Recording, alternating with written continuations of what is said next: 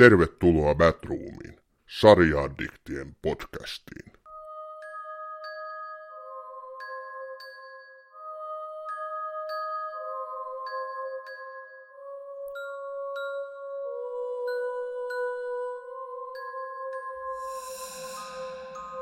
Oletko koskaan katsellut TV-sarjaa, joka saa sinut raivon partaalle? Tai oletko koskaan katsonut TV-sarjaa, jossa tunteesi sarjan hahmoja kohtaan heittelevät laidasta laitaan, sympatiasta vihaan ja takaisin? Uhri on juuri tällainen sarja. Brittiläinen tai tarkemmin sanottuna skotlantilainen minisarja kertoo perheenäidistä, jonka teini-ikäinen poika surmattiin 15 vuotta sitten. Surmaaja saatiin kiinni ja tuomittiin, mutta äiti kokee, että murhaaja pääsi aivan liian pienellä tuomiolla. Kun hän saa selville, että Glasgowlaisessa lähiössä asuu hänen mielestään aivan pojan murhaajan näköinen henkilö, hän käynnistää internetissä kostoiskun kyseistä miestä kohtaan. Tästä alkaa neliosainen minisarja, jonka jokainen hahmo on jollain tavalla uhri ja syyllinen. Uhri The Victim on erinomainen sarja. Se on kaikin tavoin laadukas tuotanto, mutta ennen kaikkea sen ytimessä on kyky aiheuttaa katsojassa erityisen voimakkaita ja ristiriitaisia tunteita kaikkia sarjan hahmoja kohtaan. Sarja tekee katsojan merisairaaksi, kuten brittiläinen media sarjaa osuvasti kuvaa.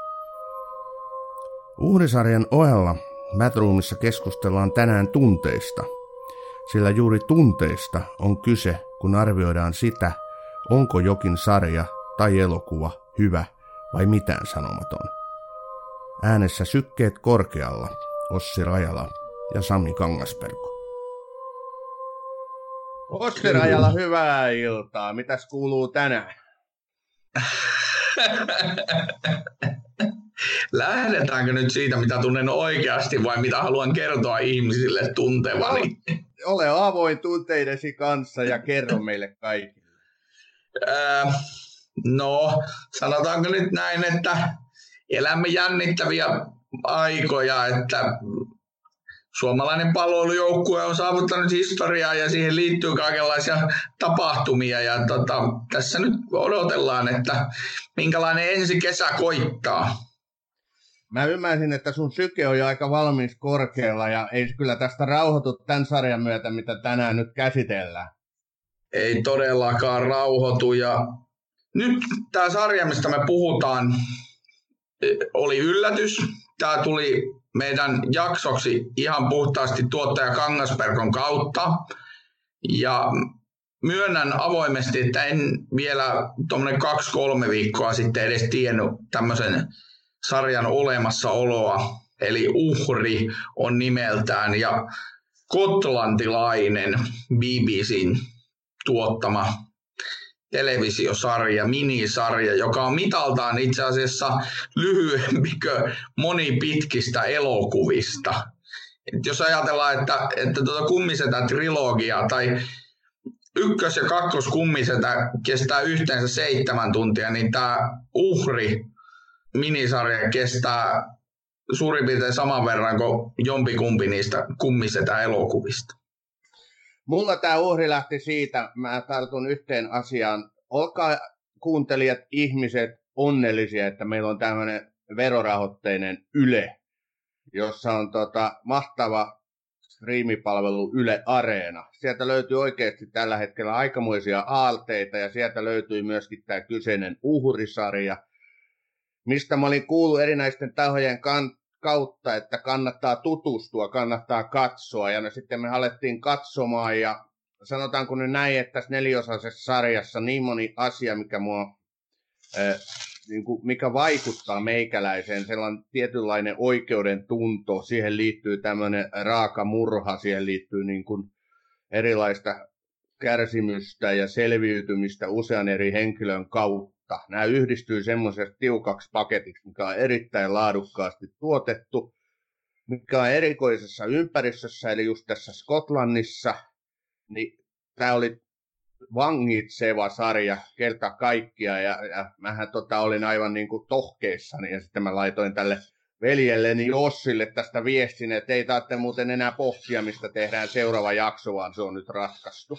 Niin, ja sä laitoit ja sitten siinä oli tämä mielenkiintoinen Downshiftajat, Suomisarja, kaikki muut keskustelut siihen, koska tämä meidän jakso ilmestyy itsenäisyyspäivänä ja mä olin hyvin, hyvin isänmaallishenkinen, että nythän meidän on laitettava jotain suomalaista, suomalaista sarjaa sitten maailmalle jauhettuna, mutta totuushan on, että uhrissa on tosi paljon semmoisia asioita, mitkä täällä Pohjoismaissa kyllä varmaan niin kuin, ihmiset reagoivat näihin asioihin, mitä tässä sarjassa tapahtuu. Ja sillä tavalla tietysti, kun me, mitä me mielletään tämä itsenäisyyspäivä täällä Suomessa tämmöisenä uhrautumisena, niin, niin tuota, että esimerkiksi sotiemme veteraanit antoivat uhrinsa, niin kyllähän tämä uhri sopii vaikka Suomen itsenäisyyspäivänä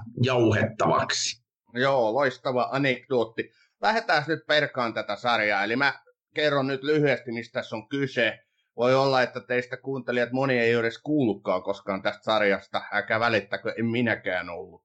Eli tässä on tämmöinen Anna Dean-niminen keski-ikäinen perheen äiti, jonka poika Liam on murhattu 15 vuotta sitten. Ja syylliseksi todettiin tämmöinen niin ikään teini-ikäinen Eddie J. Turner.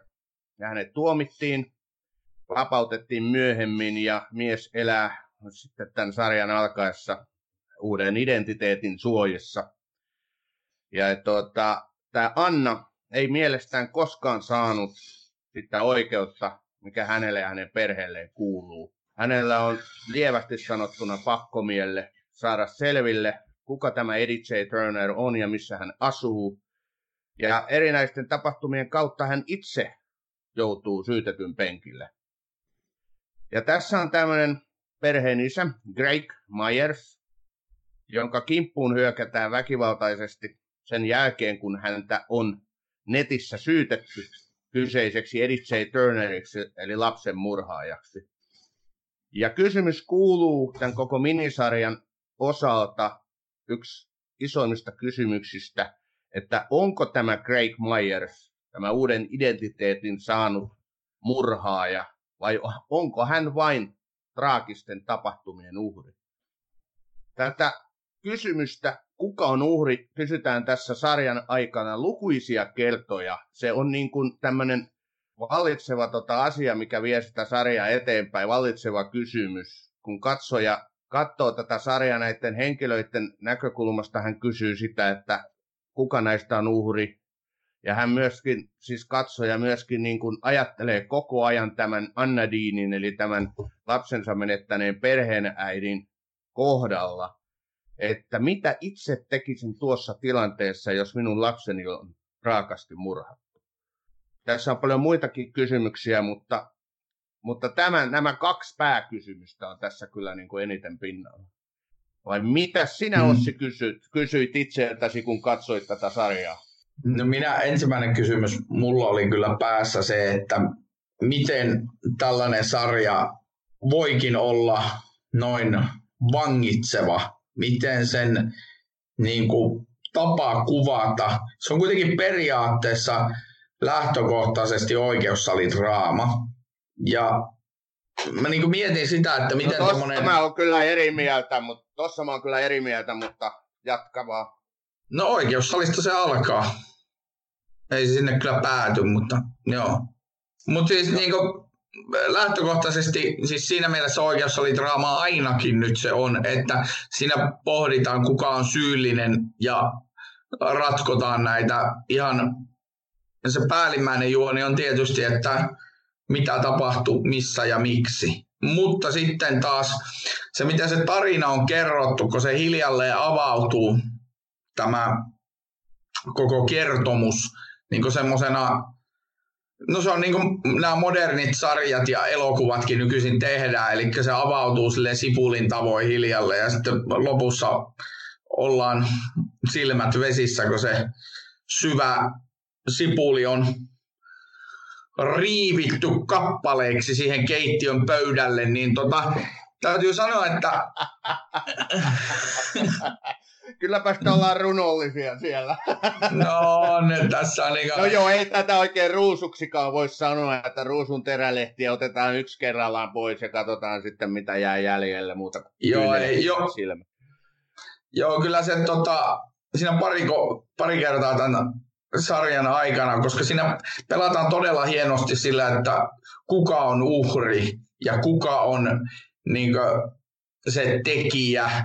Koska lopultahan tässä sarjassa, tämä sarjan nimi The Victim, eli uhri, niin the, eli siis tietty, se kuvaa tiettyä ihmistä, niin lopulta se voisi olla kyllä a victim, koska ne on, niinku, ne on kaikki uhreja. Lähes jokainen siinä sarjassa merkittävässä asemassa tai merkittävässä roolissa oleva henkilö on uhri. Ne, ne joutuu kokemaan semmoisen vuosien takaisen teon seurauksia jokainen. Kyllä, se on ihan totta. Ja tässä on hienoa tässä sarja. Tämähän on siis, Skeba, tämä on raivostuttava sarja. Tämä saa, Kyllä, tämä todella. Saa, niinku, tämä saa niinku todellakin raivon partaalle. Mä muistan, kun joka jakson jälkeen oli semmoinen olo, että oli pakko lähteä lenkille ulos vetää happea. Mutta tässä on se hyvä puoli tässä sarjassa, että tässä ei niinku tavallaan etsitä sitä syyllistä, niinkään. Tässä ei haluta selvittää, kuka se syyllinen on, vaan tässä halutaan nimenomaan selvittää, kuka se uhri on. Ja te tullaan siihen tulokseen, että kaikki ovat tavallaan uhreja. Totta kai se perheenäiti, joka on menettänyt lapsensa, on uhri, varsinkin siinä kohtaa, kun hän on koko sen 15 vuotta kipuillut, hän ei ole saanut mielestään oikeutta. Se syyllinen saatiin kyllä kiinni, mutta vain seitsemän vuoden tuomio ja sen jälkeen niin kuin suojattu identiteetti hänellä on liikaa avoimia kysymyksiä. Hän ei tiedä, miksi tämä Eddie J. Turner tappoi hänen poikansa. Miksi se teki niin raan murhan? Mitä tämä Lian poika oli tehnyt? Hän etsii vastauksia.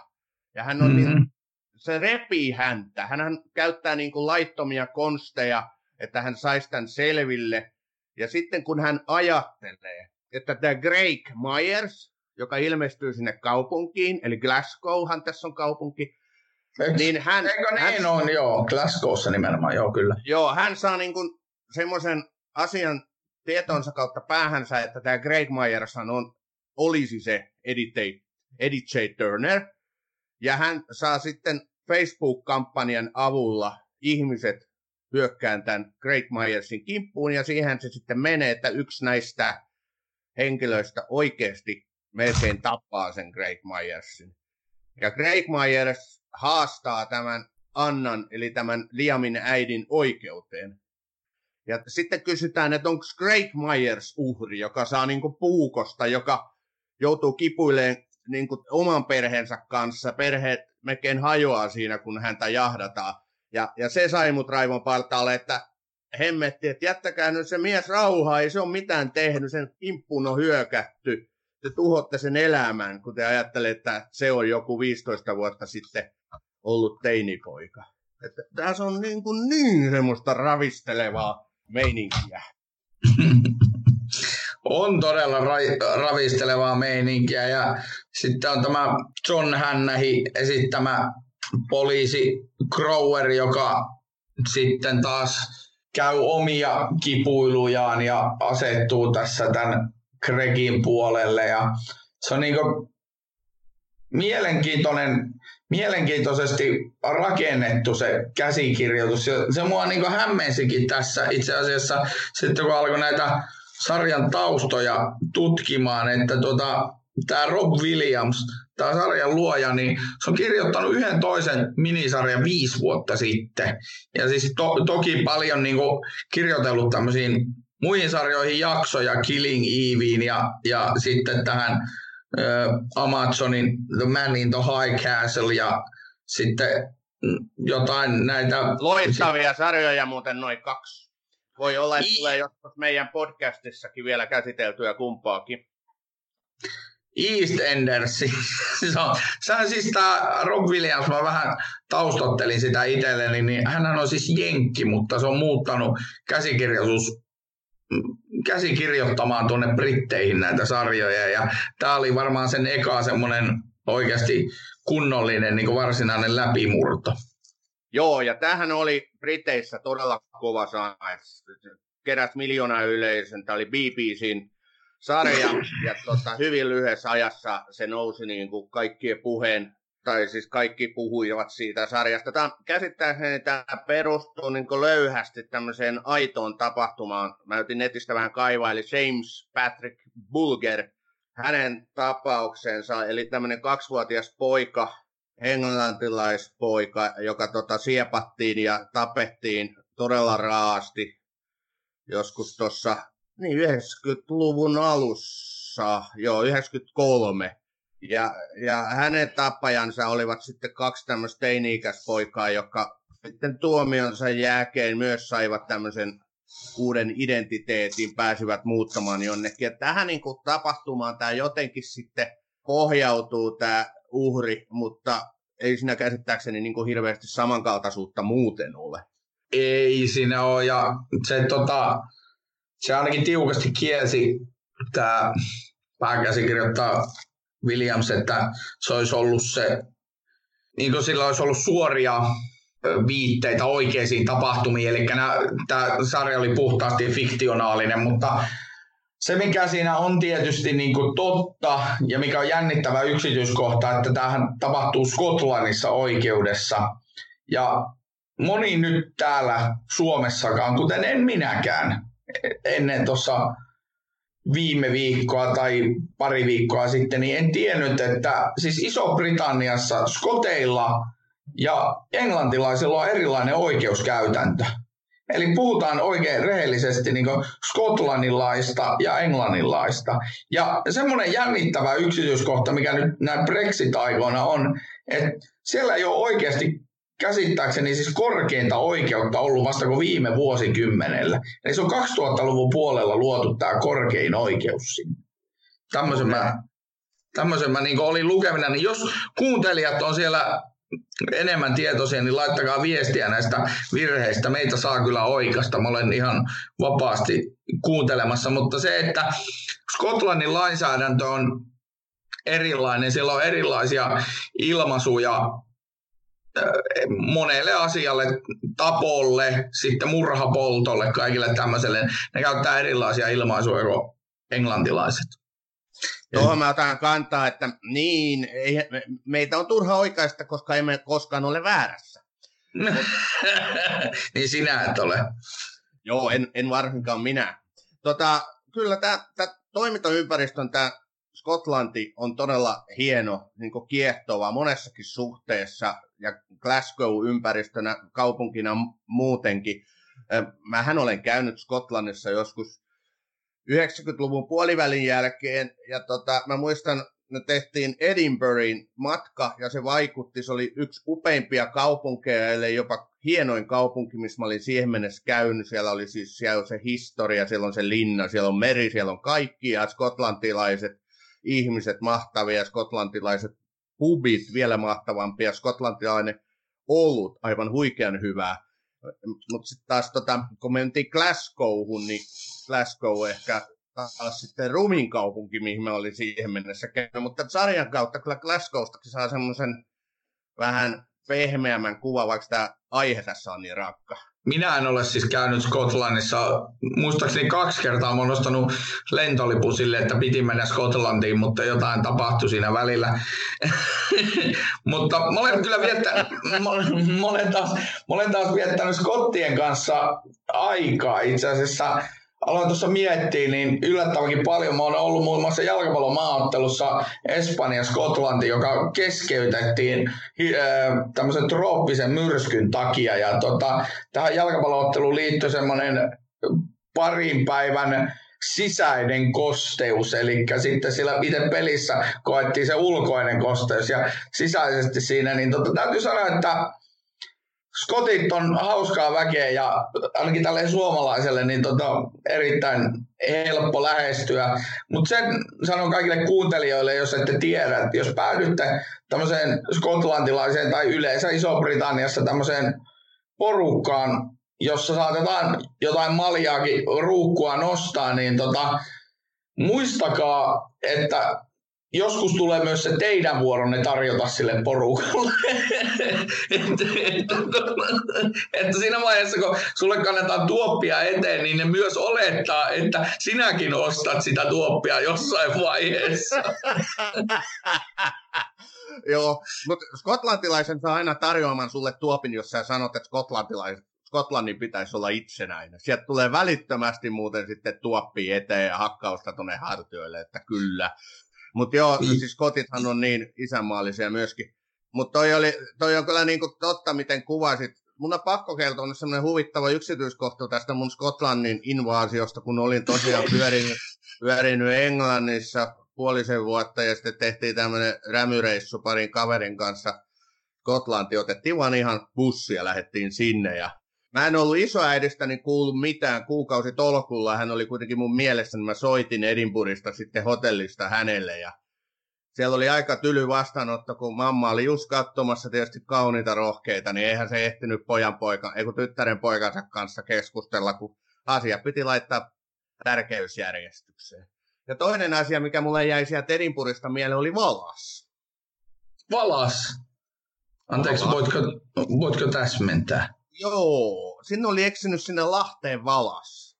Mä en muista nyt tarkkaan, että miksi se oli siellä ja miksi se oli jumissa. Se ei siis päässyt minnekään. Se oli se vaan möllötti siellä keskellä Lahtea ja ihmiset tietysti pälyili ja ihmetteli sitä siellä rannalla. Ne oli, olikohan se niin, että se oli päiväkausia roikkunut siellä.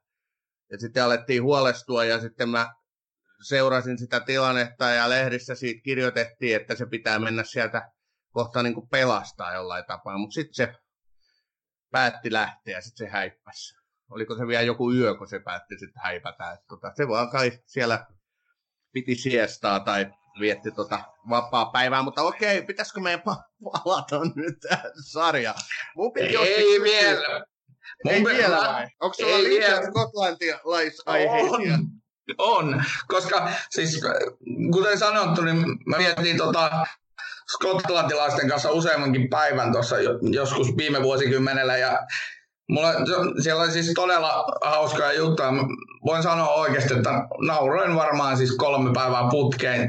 Se on aivan uskomatonta. Siihen aikaan siis Englannin jalkapallomaajoukkueen päävalmentaja oli ruotsalainen Sven-Göran Eriksson. Ja ne, ne oikeasti ne skottifanit laulu pubissa, siis koko pubi espanjalainen, oltiin Valensiassa Espanjassa, niin koko se pubi oli täynnä skotteja ja me, minä ja silloinen kumppanini. Ja sitten ne kotit aivan yhtäkkiä alkaa laulaa. Sven-Göran Eriksson has alien he said, alien he said, alien he said. Sven-Göran Eriksson has alien Sven, Joran, Sven Joranilla on alieni päässä. Ja siis se oli niinku sitä enkkujen solvaamista niinku aamusta myöhään yöhön. Ja tota, huvittava, se oli siis useammalla kaverilla, jotka oli, nämä oli siis Skotlannin jalkapallomaajoukkojen kannattajia. Ja niiden suhde oli vähän sama niinku suomalaisilla huuhkajafaneilla, että meillä on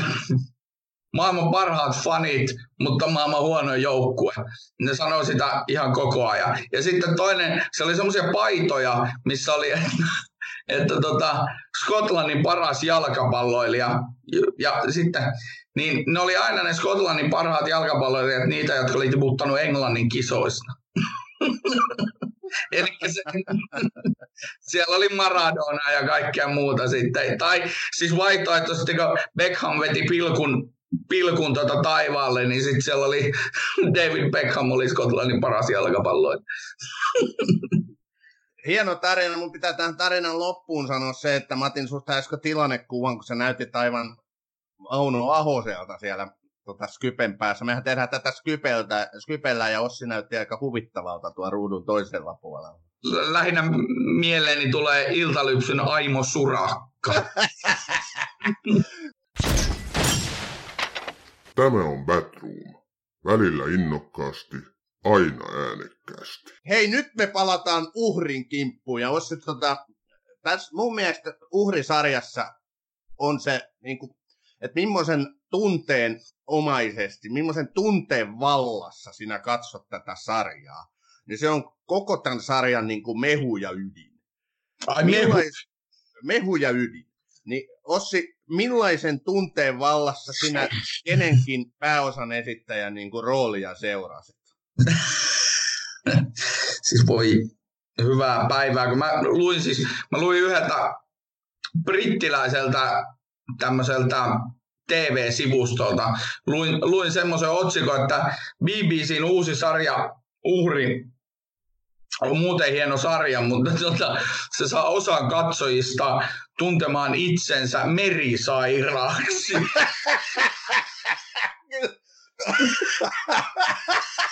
Joo, no mä en nyt merisairautena pitää sitä niin kuin käsittämätöntä, käsittämätöntä raivoa, jonka tunsin, että Joo. mä nousin aina puolittain sohvalta ja huutamaan. Joo, kai sitäkin nyt merisairautena voidaan kuvata, mutta kerro nyt omista tuntemuksista. Jos sä ajattelet tätä perheäitiä Anna Diiniä, joka on menettänyt No nyt mä lapsen. Nyt mä ajattelen, Anna, anna, mun, anna mun kertoa nyt. Anna Dean, menettänyt lapsensa, pistää niin kuin ihmiset tämän Great Myersin kimppuun ja haastetaan siitä oikeuteen, että tämä on niin kuin se hänen roolinsa tässä. Niin millaista tunne, tunnetta sinä tunsit Anna Deania kohtaan? sehän on hyvin ristiriitainen. Se on aivan mahtavasti käsikirjoitettu hahmo ja, ja myös todella niin kuin hienosti näytelty hahmo. Siis mä tunsin Kelly McDonaldia, eli tätä Anna Deanin näyttelijää kohtaan, niin semmoista niin välillä semmoista raivoa, välillä semmoista ahdistusta ja ähm, tämän kolme ja puolen tunnin aikana, mitä tämä sarja kestää, niin mä yllättävän monta kertaa myös katsoin poispäin ruudusta, koska ne tilanteet oli niin ahdistavia, että mä en niin kuin, tavallaan koin, että mä en halua olla läsnä näissä tilanteissa. Joo, toi on kyllä hyvä. Muakin, toi on muuten hyvä, kun sanoit ton ääneen, koska sen, siis Anna Deanin niin kasvon piirteet ja ilmeet, siinä oli semmoista huolestuneisuutta, surua yhdistettynä. Sitten se tunne, mitä mä tunsin hän kohta, oli alusta tietysti sääli. Hän on menettänyt lapsensa, olin surullinen hänen puolestaan, mutta se, että hän alkaa tämmöisen ulkopuolisen miehen kimppuun käy ilman, että hänellä on niin faktista tietoa siitä, että tämä Craig Myers olisi oikeasti se Edith J. Turner.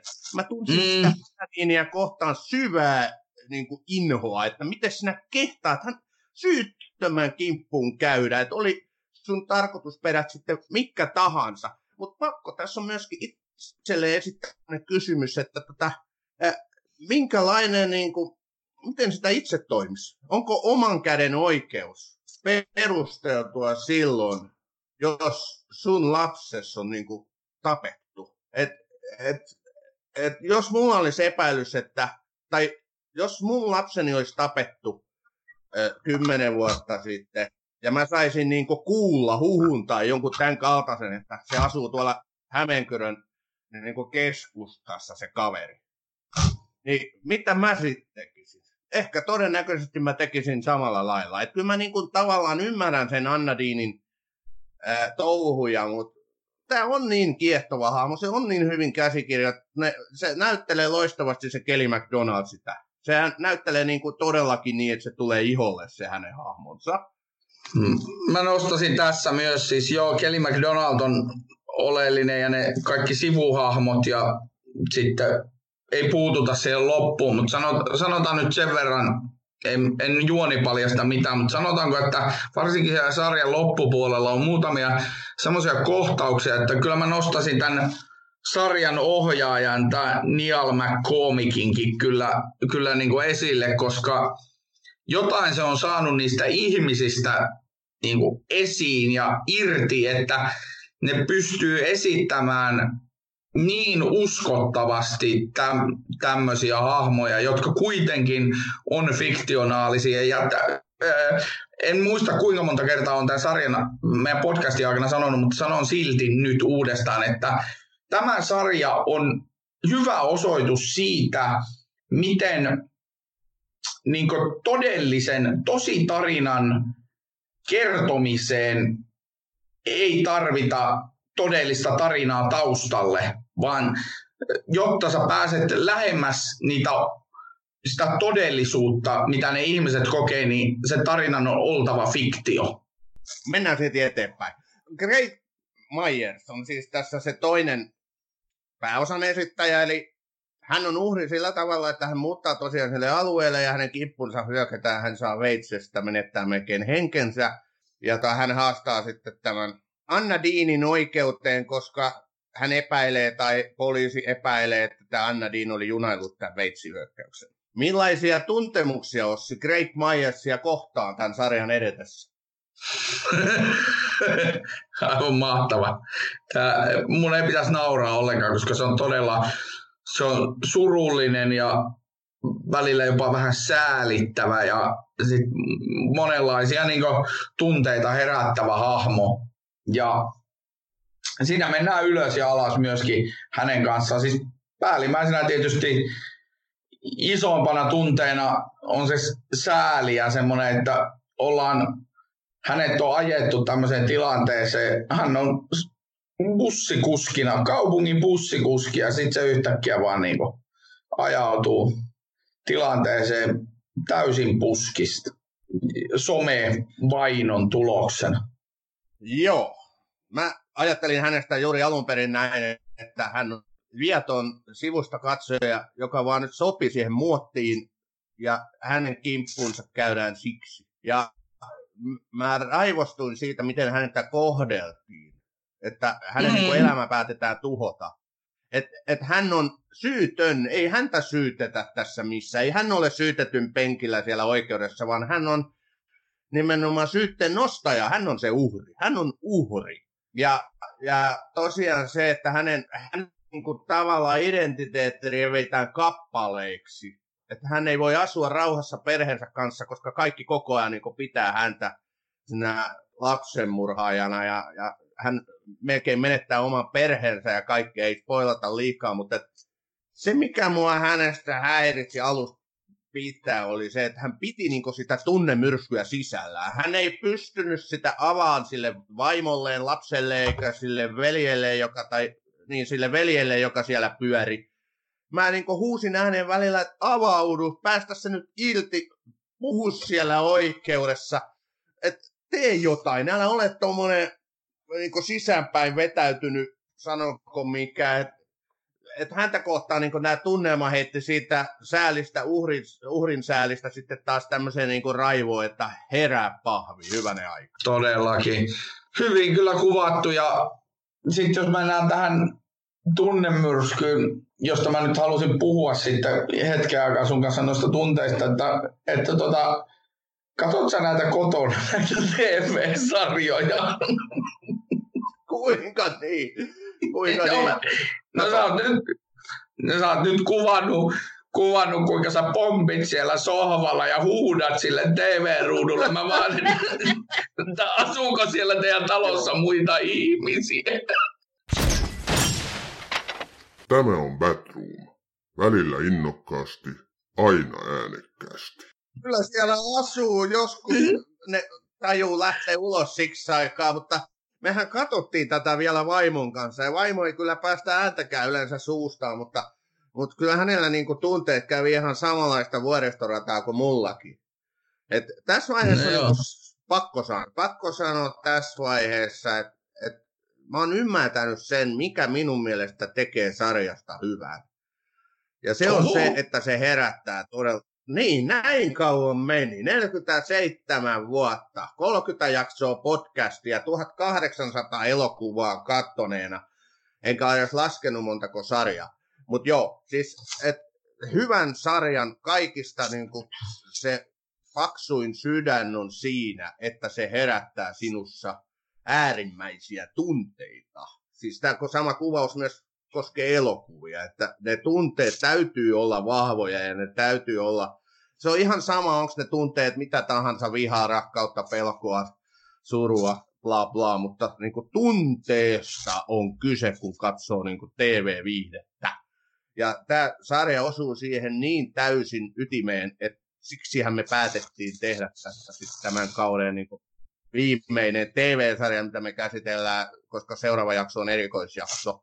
Mutta että, niin, sitä vaan jokaisessa näissä hahmossa on sitä tunnetta niin valtavasti.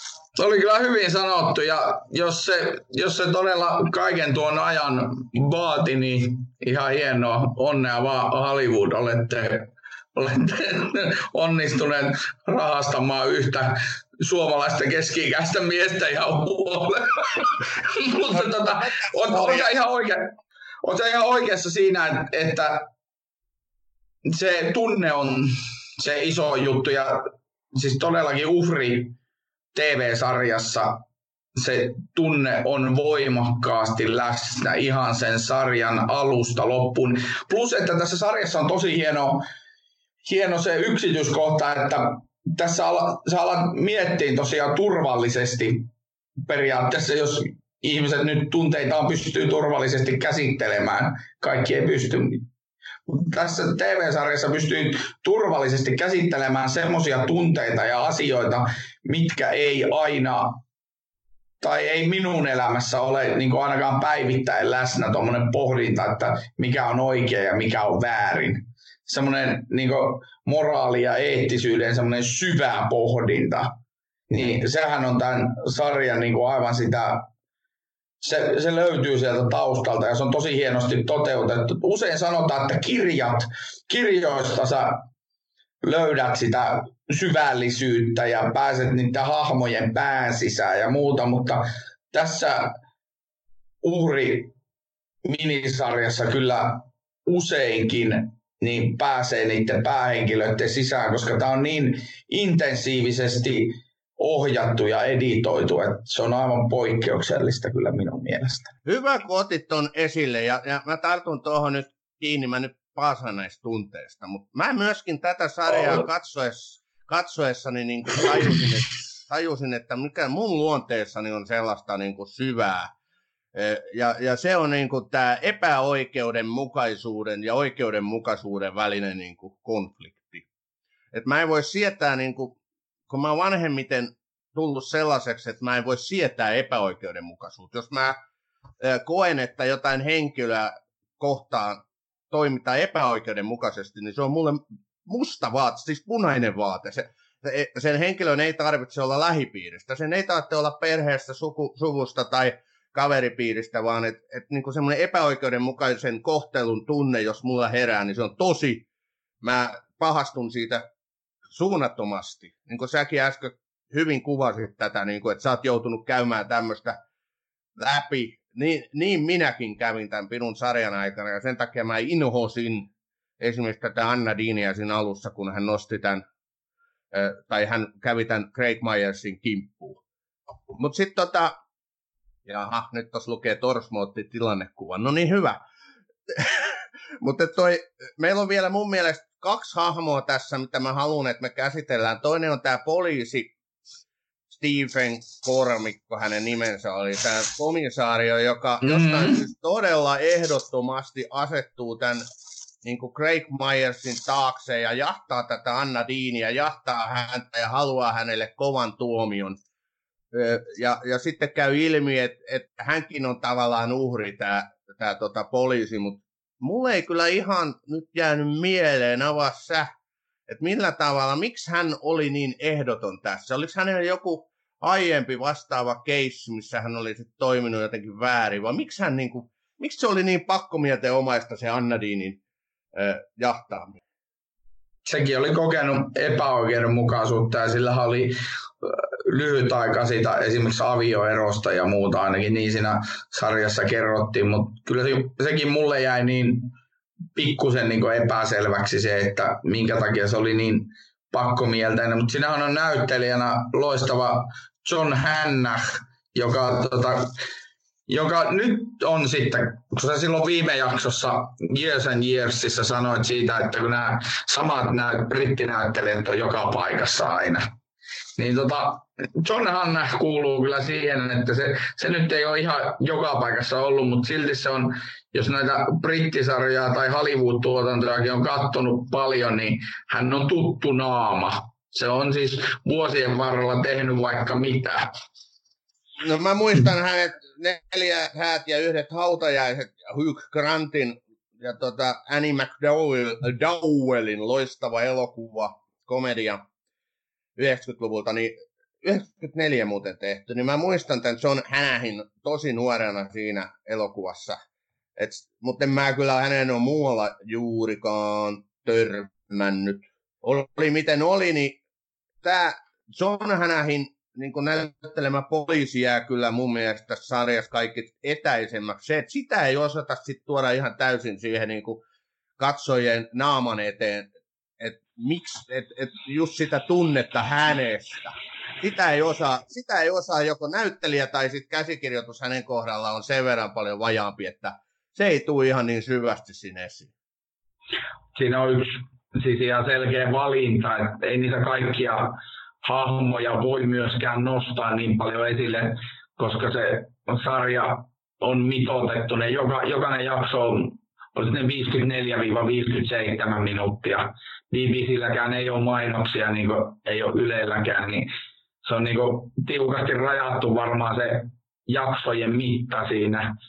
Tämä ei ole mikään tämmöinen Netflix- tai HBO-tuotanto, että ne saa niin loputtomasti aikaa siinä taas oikein niin kuin, tota, että se on niin kuin tek, tek, tekninen niin kuin, tai just sen takia niin kuin, tuotannollinen ongelma. En mä, kyllä, kyllä hänen ruutuaikaisin tarpeeksi on, että kyllä se niin kuin, koska sehän on iso kysymys tässä.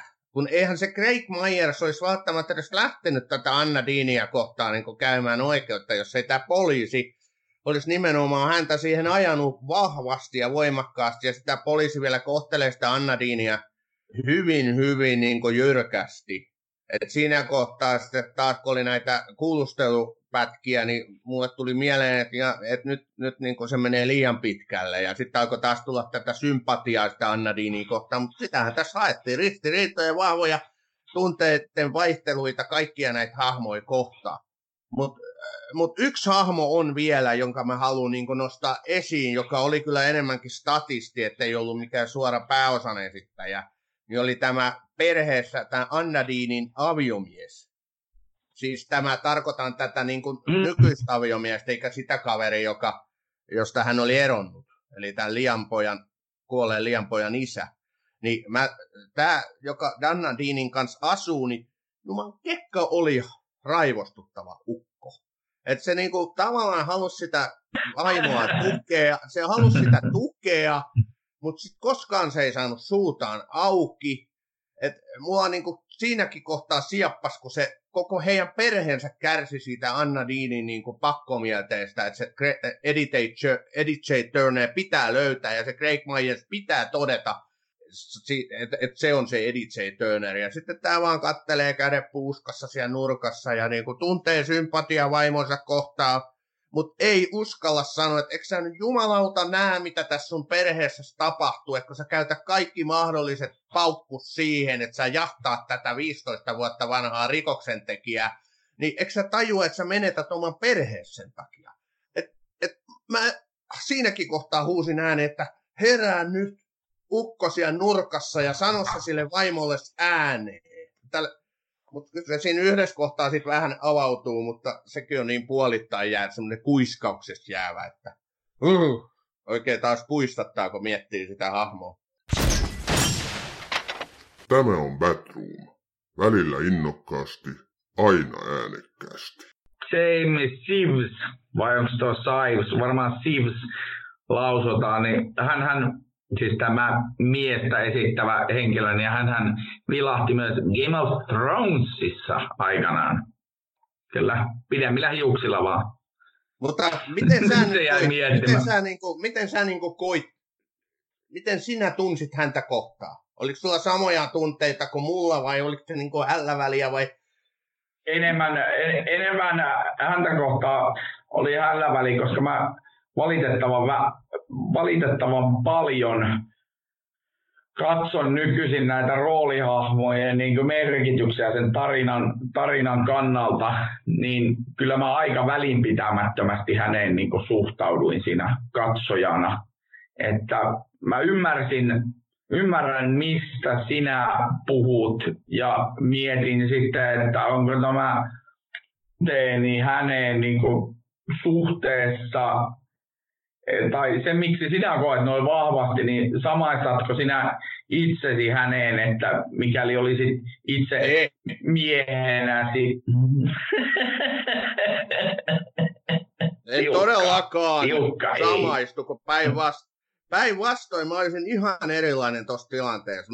Mä oon niin temperamenttinen luonne, että mä vois seurata, en minä voisi seurata tuollaista tilannetta niin sivusta, vaikka kuinka haluaisin tukea vaimoani, mutta samalla huomaisin, että lapset siinä perheessä kärsii, kun äiti jahtaa niitä menneisyyden haamuja. Niin mä en voisi olla hiljaa ja sivusta seuraaja, va- vaan ihan varmasti provosoituisin siitä tilanteesta ja hyvin vahvasti niin ottaisin siihen osaa. Et sen takia mä tunsin niin suurta vastenmielisyyttä tätä äijää kohtaan, koska hän toimi niin vastakkaisesti kuin mitä minä toimisin. Ja jälleen kerran tässä sarjassa nousee se esiin, että sä tunnet vahvoja tunteita näitä kaikkia pääosan esittäjiä kohtaan. Tai oikeastaan kaikkia sivuosan esittäjiäkin kohtaan. Kyllähän tässä niinku riitti, niitä oli se yksi agentti, sitten oli tota oikeusavustajat, oli oikeu, siis tuota noin juristit, sitten oli näitä perheen lapsia ja muita. Et kaikki he, niin kuin kaikkia heitä kohtaan jonkinlaista tunnelmaa kävi läpi aika vahvasti. Olen täysin samaa mieltä. Koska Herra sen, Nyt tulee rastikalenteri. mihin kalenteri? Onko sulla kalenteri? Joulukalenteri.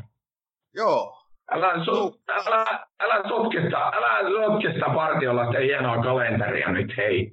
Ei nyt ruveta sekoilemaan siellä sotkemalla mitä meillä on. Ei kun kun sä et halua tietää, millainen kalenteri mulla on. Se ei todellakaan ole partiolaisten kalenteri.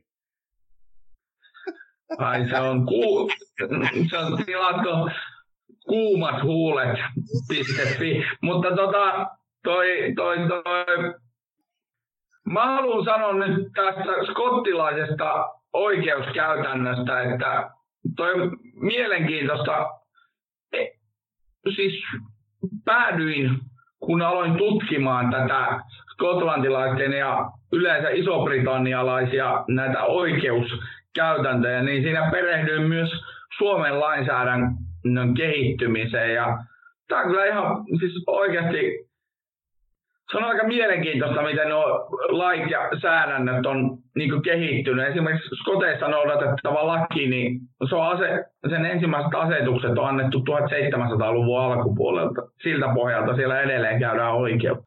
Okei, no eiköhän sekin olisi aika päivittää, mutta, mutta tämä ei ole siitä oikeussalitraamu. Mä en halua, että ihmiset, kuuntelijat, te käsitätte sen tämän niin, että on joku Matlock 2.0, ei todellakaan ole. Okei, tässä ollaan oikeudessa, koska oikeuskäynnin kautta sitä sitten käydään läpi sitä, mitä silloin 15 vuotta sitten tapahtui ja mitä nyt tässä nykyaikana on tapahtunut. Että ok, on sillä niinku tavallaan merkitys siihen, totta kai.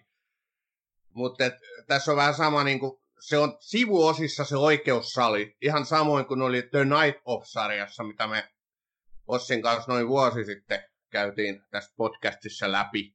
Se on, se on niinku osa sitä juonen eteenpäin viemistä, mutta se on silti sivuosassa. Tämä ei ole oikeussalitraama. Tämä on jännityssarja tai jännitystraama, jos sitä haluaa jollakin tämmöisellä nyt kuvauksella nyt sit kutsua. Tämä on erinomainen sarja. On siis ehdottoman suuret su- ö, suositukset tätä sarjaa kohtaan, mutta ihmiset hankkikaa paksu TV-lasi tai TV-ruudun lasi, jos te haluatte tämän sarjan katsoa. Mä tota, muutaman kerran kävi kyllä pullo ja lasi aika lähellä, mutta sain pidettyä itteni ku- kurissa. Kyllä. Tässä meidän oikeasti alkaa tekemään sellaista siis ihan terapia-podcastia, käydä läpi näitä omia traumoja. Ja, mutta, tai ehkä tämä on just semmoinen terapia-podcasti. tää. Niin, en tiedä, on, ei, ei tämä uhrisarja kyllä ainakaan mitään terapiaa ole, mutta tota, mut kattokaa ihmiset uhri. Yle Areenasta löytyy neljä osaa hienoa viihdettä. ja nyt lyödään tämä meidän tämänkertainen podcast muuten sitten päätökseen. Tämä oli Batroomin viimeinen tosiaan TV-sarja käsittely tällä kaudella.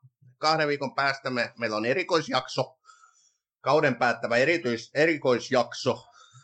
Emme paljasta sen sisältöä, mutta sanotaanko, että teemana vähän samanlainen kuin aiemmat erikoisjaksot, kauden päättäjäisjaksot. Ja sitten me jatketaan taas tammikuussa, vedetään vähän henkeä, morjestetaan joulupukkia, syödään joulusuklaata ja kinkkua, jaetaan lahjoja. Ja sitten me taas varmaan Ossin kanssa jaksetaan taas toisiamme uusin sarjoin ja eväin.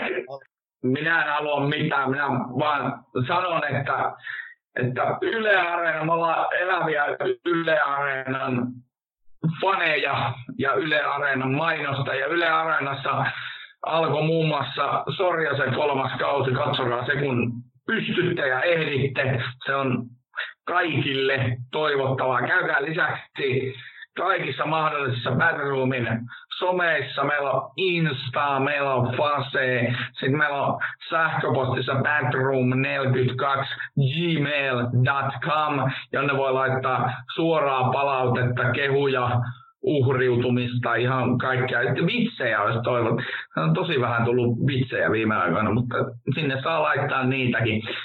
Mä haluan kiittää Sami sua tästä jaksosta ja mainostan, että tosiaan varmaan pari viikon päästä niin voi olla ihan todella sekava, sekava jakso on tulossa. Ja sitten tammikuussa, mm, tammikuussa tulee sitten vähän spesiaaliohjelmaa kanssa lisää. Sieltä tulee... Niin, me ollaan, älä paljasta, spesiaaliohjelmaa, spesiaaltekijöitä, spesiaal podcastissa, joo. Okei, kiitos kaikille, kiitos sullekin Ossi, palataan asian kahden viikon päästä. Moi moi! Jep, jep.